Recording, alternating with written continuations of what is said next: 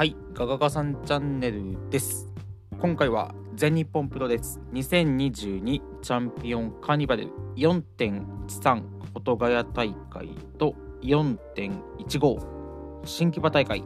公式戦2大会。まとめてレビュー。お送りいたします。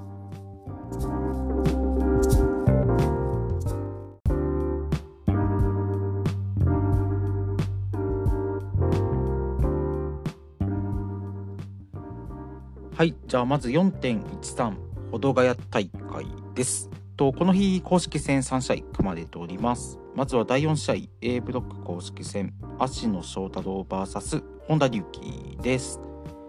でこの組み合わせはやっぱり前回のビッグマッチ大田区大会あのラストマンスタンディングマッチで激突したこの2人で、まあ、その時は芦野が勝っております。なので、まあ、その流れもあるのでまあ、この試合も公式戦ながら、まあ、殺伐というか、まあ、ルール無用っていうところもあるんじゃないかなと思ってたんですけど、まず、あの、芦野がこの試合、本田に向かって握手を求めまして、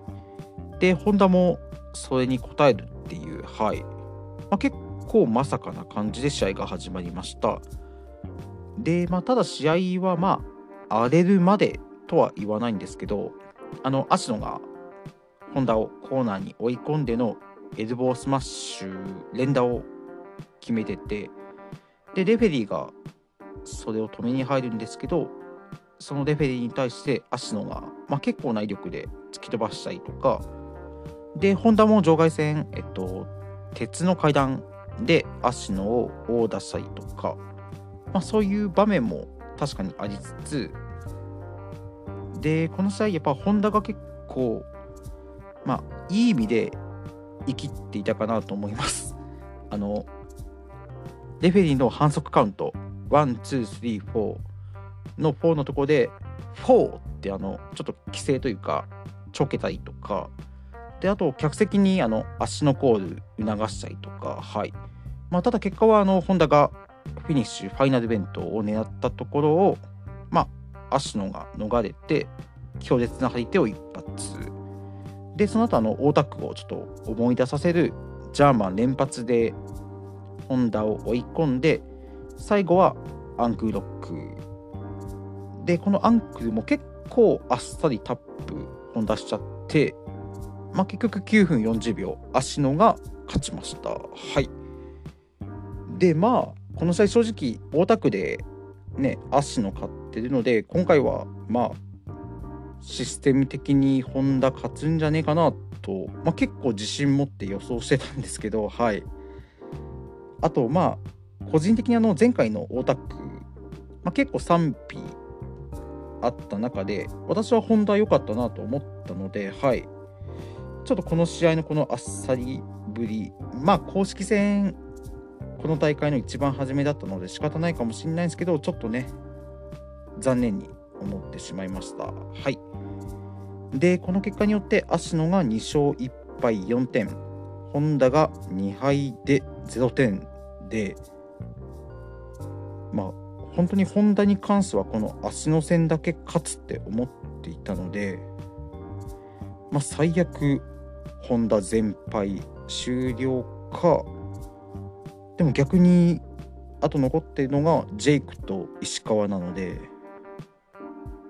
ジェイクに勝っちゃう？っていうのもちょっとよぎりつつはい、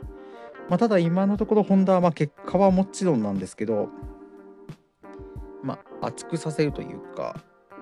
なんか見せる部分でもそんなにインパクト残してないのではい。まあ何かね一つでもいいので残して爪痕ね残してほしいなと思いつつはい。次にきます。で次が第5試合です。A ブロック公式戦。ジェイク・リー VS 入江茂弘です。でまずはじめですね。まあやる気満々の入江に対してまあジェイクがまあすかすっていうかまあクールというかまあそういうスタンスで始まりまして。で試合でそうっすね言うとあの場外戦であのジェイクが入江をリングに戻した瞬間、えっと、入江がロープに走って場外のジェイクに向かってトペかな狙うんですけど、まあ、ジェイクは、まあ、動揺することなくその飛んでくる入江に対して蹴りで撃でしかも顔面当たってたので、はい、これ結構強烈でした。でその後決めたあの入江の体を半分エプロンに出してでその状態の入江に対してジェイクが走り込んでの2位も決めるんですけどこれも結構強烈でした。でそうっすね。まあでもやっぱりあの入江が結構やられる場面多かったと思うんですけどやっぱり入江はまあやられてこそ絵になるなっていうのとやっぱ立ち向かう姿っていうのはやっぱり入江だなっていうのをそうですね。やっぱりどジェイクと入江まあどっちを応援したくなるかっていうと間違いなく入江だったのではいそういう目線でも見つつでその後まあ5分が経過してあの入江あの石川からも公式戦で勝ったあの側頭兵のエルボー連打今回もジェイクに決めるんですけど、まあ、今回はあのジェイクその連打の一瞬の隙をついて丸め込みというかまあ切り返し抑え込みで、はい。まあ、そういった場面でも、まあ、ジェイクの余裕っぷりをちょっと感じたかなっていうのとあとジェイクが D4C 狙いに行くんですけどあの D4C 前に決めるあの天に人差し指を突き刺す場面で入江があのそのジェイクの腕を取り指に噛みつくんですけど はいまあ、やっぱこういうねがむしゃらな入江を見てよりいやもう勝てよって感じだっ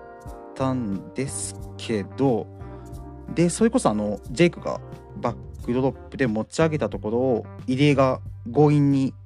まあ、押し倒してカバーに行きます。でこれでがっちり抑え込んで勝ってもいいかなと思ったんですけどまあ入江はあのそのまますかさず次は頭突きの連打に持ち込みます。で、入江ですね、やっぱり、あの、最近使ってる必殺技、フライングヘッドバットをジェイクに向けて放つんですけど、いや、ここもすごかったです。あの、ジェイクが飛んでくる入江に向かって膝にげ、えっと、膝で迎撃するんですけど、これもね、入江の頭にモード入ってて、はい。で、その後のジェイクが次はバックドロップをしっかり決めてフィニッシュディフォッシー。でこれによってまあ残念でした。13分1秒ジェイクが入江に勝ちました。はい。で試合後のコメントとかでもまあジェイク入江を認めながらも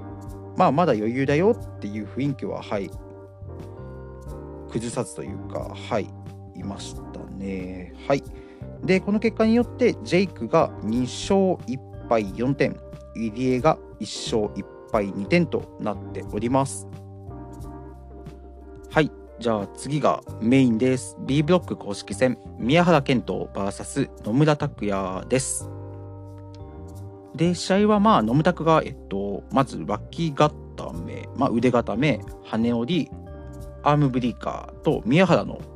左左腕を攻めに行きます。で、野村拓のまあ、ペースだったかな、前半は。はい。だったんですけど、まあ、毎度のことながら、あの、ケントがエプドンでのパイルドライバーを決めまして、流れを変えます。で、次へと宮原が攻める中、おおってなったのが、あの、宮原があの、串刺しのブラックアウトをノムタクにぶち込むんですけど、でその後あのノムタクダウンすることなく、まあ、張り手をぶち込んででミドルキック連打。はい、まあ、やっぱノムタクの強さもはいしっかりアピールしてくれましたしで次に、えっと、10分経過のタイミングですね。でここで見せたのがあのケントがブレンバースターで持ち上げたところをノムタク、まあ、脇固めで切り返しましてでやっぱりあの前半初めに攻めてた左腕に脇固めを決めてでやっぱあのこれまでのノムタクの公式戦あの吉達にしろ青柳にしろまあやっぱノムタクの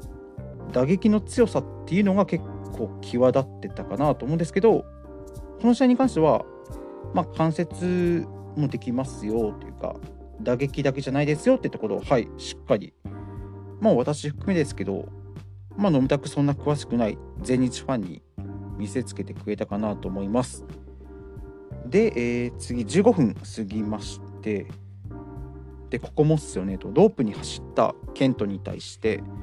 とノムタクが横入り式で転がしましてで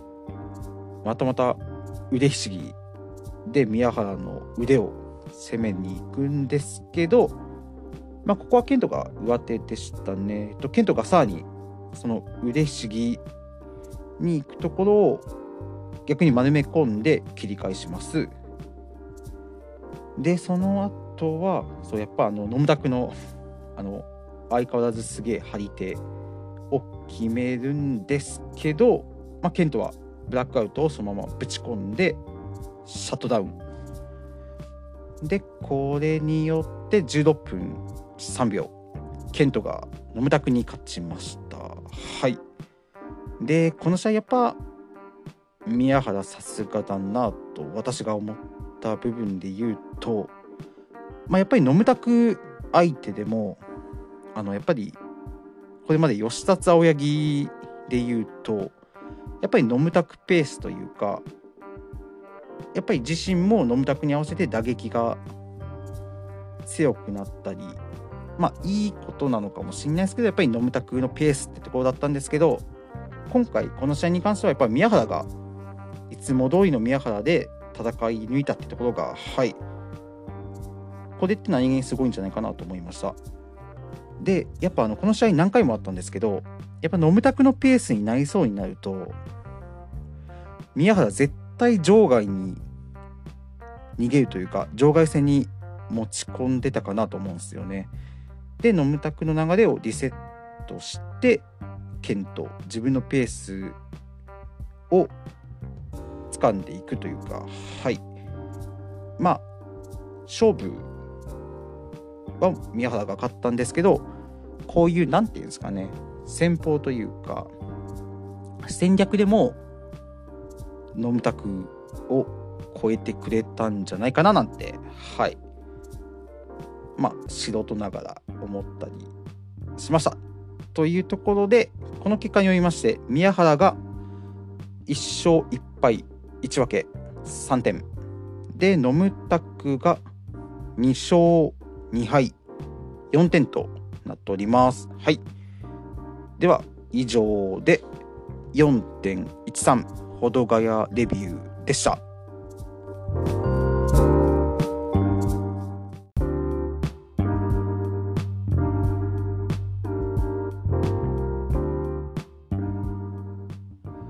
はい。じゃあ次に4.15新木場大会。この日は公式戦4試合組まれております。まずは第4試合、A ブロック公式戦、入江茂弘 VS 本田隆起です。で、まず、まあ、これも結構意外。入江の方がゴング前に奇襲を仕掛けて試合が始まります。で、両者、まあ、エルボー合戦やるんですけど、まあ、この2人だったらガンガンなエルボー合戦見れるはずなのにまあ入江は結構いい感じの入れてる感じなんですけど、まあ、ホンダがまあまあ映像で見てるので実際は何ともなんですけど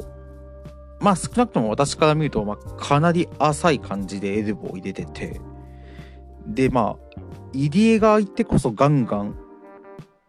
打たなきゃというか打っていいんじゃないのっていうかまあ所属選手じゃないんで遠慮しちゃったの？とかはい。ちょっと変ななんていうんですかね。余計な考えとかもしつつ見ちゃったんですけど。でこの試合まあ一番印象に残ったところで言うとあのまあいつもの通りあの対角のコーナーにいる相手、まあ、本田に対して入江がキャノンボール狙うんですけどあの本田が、まあ、それを読んで場外へ逃げます。ただあの入江はこれで諦めることなくあのすかさずトップロープを飛び越えてなんとエプロンから場外にいる本田に向かってキャノンボールを、はい、決めるっていうここが一番うおってなりました。で、えー、まあ、最後はあのまたですね結構何て言うんですかね。簡単に使っちゃうというか、まあ、フィニッシュファイナルイベントを狙うんですけど、まあ、入江が阻止しましてでその入江があの頭突きを決めてあの必殺フライングヘッドを連発し10分8秒。入江が本田に勝ちました。はい。でこの結果によって入江が2勝1敗4点。本田が3敗。0点です。まあ。まあもう本田は脱落かなってところで。いやねえ。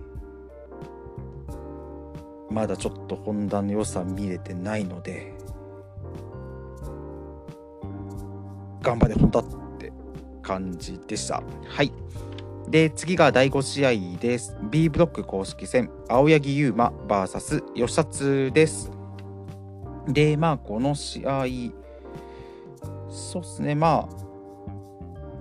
緊張感がないって言い方おかしいんですけど、まあ、場外であの青柳が吉達のコスチュームのひらひら腕の、はい、ひらひらをコーナーに結びつけて、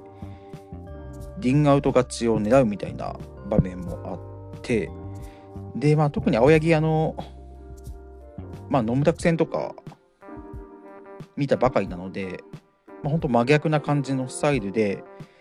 で、ちなみにあの、レフェリーも、このコスチュームのひらひら結びつけてリングアウト勝ちっていうのはやっぱ反則なのでカウントはしてませんでした。はい。で、まあでも最後だけちょっとおっていう場面があって、えっと、吉達の CBJ を青柳、ジャックナイフ式 AB 固めで切り返して、で、次にあの、吉達ファンタジーも決めようとするんですけど、これをまあ丸め込みまして、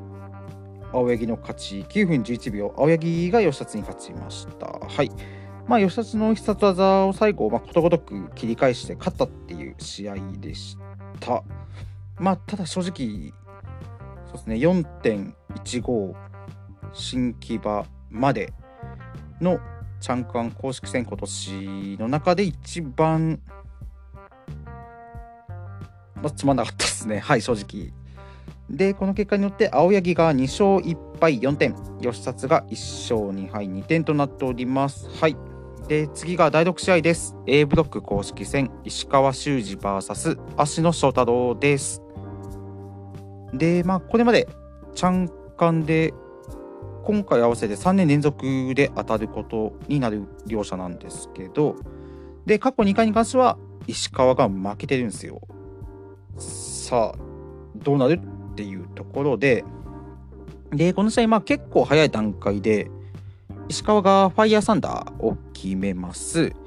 で、これによって、まあ、芦野がなかなか起き上がることができないっていう場面もありながら、ただまあでも芦野も、まあ、負けじとロープ越しでのドラゴンスクリューとかあとマフラーホールドで、まあ、石川の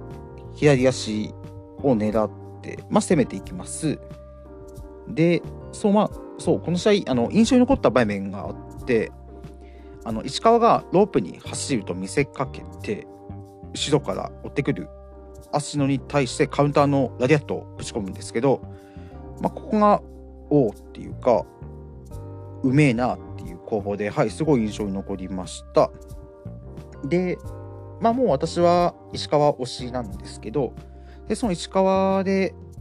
危なかったっていう場面で言うとやっぱり、えっと、スプラッシュマウンテンで芦野を持ち上げたところを芦野がなんとか脱出着地して石川にアンクルロックを決めるっていうところで結構長い時間捕まってたので、で、まあ、この試合セミファイナルなので、まあ、ここで終わるっていうのもあるかなっていうので、ちょっとヒヤヒヤしました。まあ、ただここはあの石川がなんとかギブアップせず逃げ切りましてロープブレイクかなはいで、まあ、最後はその後の足の T ボーン狙うんですけどそれを食い止めまして石川が2リフトをカウンターで決め神越ランニングにスプラッシュマウンテンのフルコースでやりました12分36秒石川が勝ちましたはいで、まあ、ここで負けると、やっぱり石川も脱落感がでかいので、まあ、なんとか生き残りましたってところで、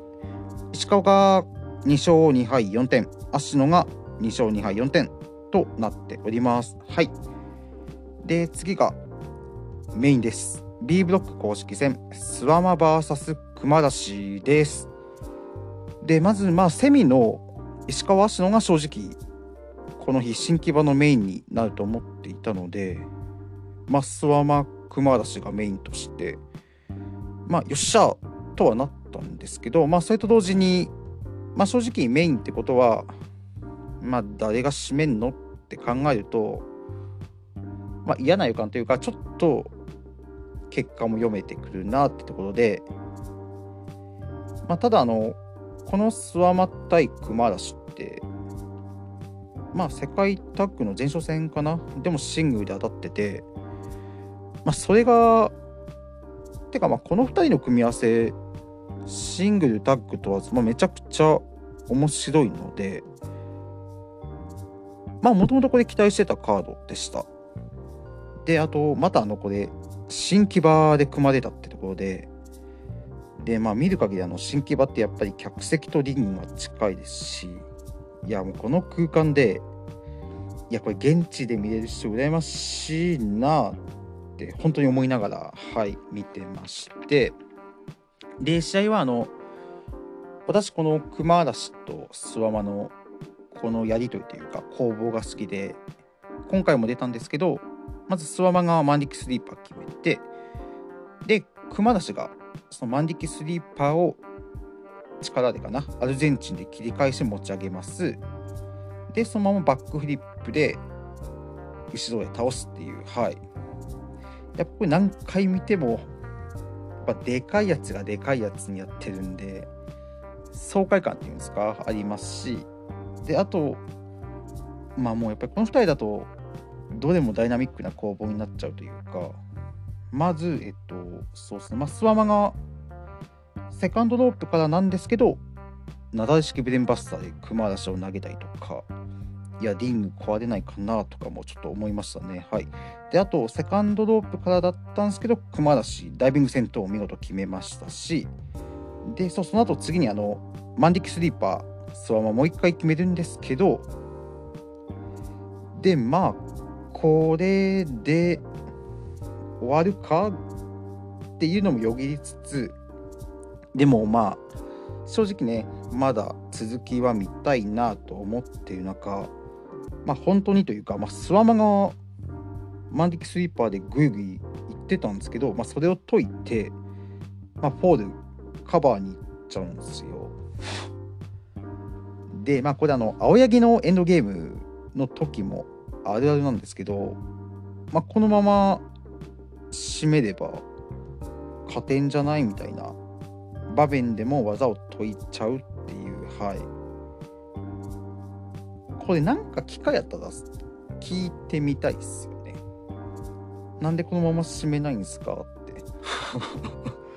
まあなかなか本人目の前にして聞けないと思うんですけどなんかどういう説明をしてくれるのかなっていうのは気になったりします。で次にそうっすね。あとあのスワマがあの強烈なダブルチョップを決めてでロープに走ったところそのスワマに対してカウンターのダイビングボディアタック。これもいいですしあとあのやっぱねこのスワマ大熊出しってもう絶対ね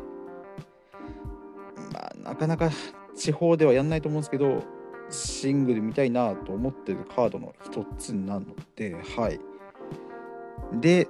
最後ですね。最後はあの熊梨が埼玉へ乾杯。あの東京ピンプスを狙うんですけど、まあ、スワマがこれを逃れまして、で、バックドロップラディアット。で、ダメ押しのバックドロップで、14分48秒。スワマが熊出しに勝ちました。はい。で、この結果によりまして、スワマが2勝1敗1分け5点。で、熊出しが1勝2敗2点と、まあ、熊出しももうきついかなってところで、まあもう中盤戦も終えるような形で、だいぶね、ちょっと先も見えてきたなってところで、はい。で、あと残すのが、公式戦で言うと、4月23日、千葉。で、あとはまあ24日、後楽園で A ブロック代表が決まる。で、29日、4月29日の名古屋で B ブロック代表が決まるっていう。まあ、あと公式戦3つしかないってところで、はい。いや、どうなりますかね。まあでもやっぱ24日と29日に関してはやっぱり各ブロックの代表者決まるので、まあ、全試合レビューやりたいんですけど、23千葉か、これ、またか。23千葉 VOD 次の日配信で、24日当日再開あるっていう、はい。どうしよっかな。一応ね、ちゃんと前線レビューはしますので、はい。まあ、また聞いていただけたらと思っております。はい。じゃあ、そんなわけで、4.15新木場レビューも以上になります。はい。じゃあ、終わりかな。はい。では、ご清聴ありがとうございました。